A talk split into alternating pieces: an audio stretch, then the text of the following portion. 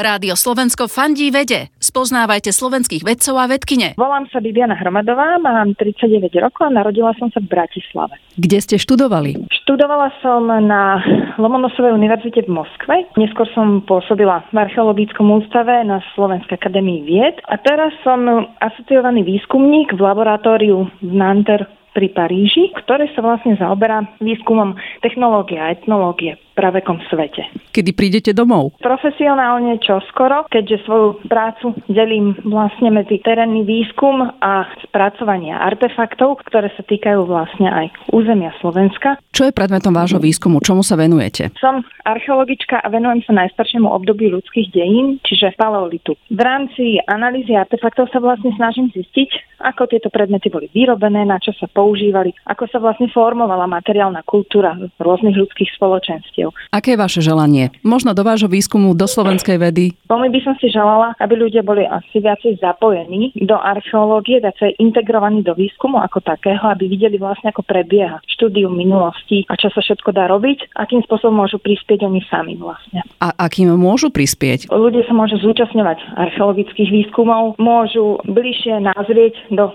práce v archeologickom laboratóriu alebo do práce s artefaktami, aby dokázali pochopiť z toho procesu, že falšovať akékoľvek histórie je mimoriadne ťažké a mimoriadne neprofesionálne. Tak ja sa pôjdem pozrieť okolo rozhlasu, že čo tam nájdem. Kľudne. Ma, určite nájdete možno niečo z kaotických období. Rádio Slovensko fandí vede. Klikni žijem vedu SK.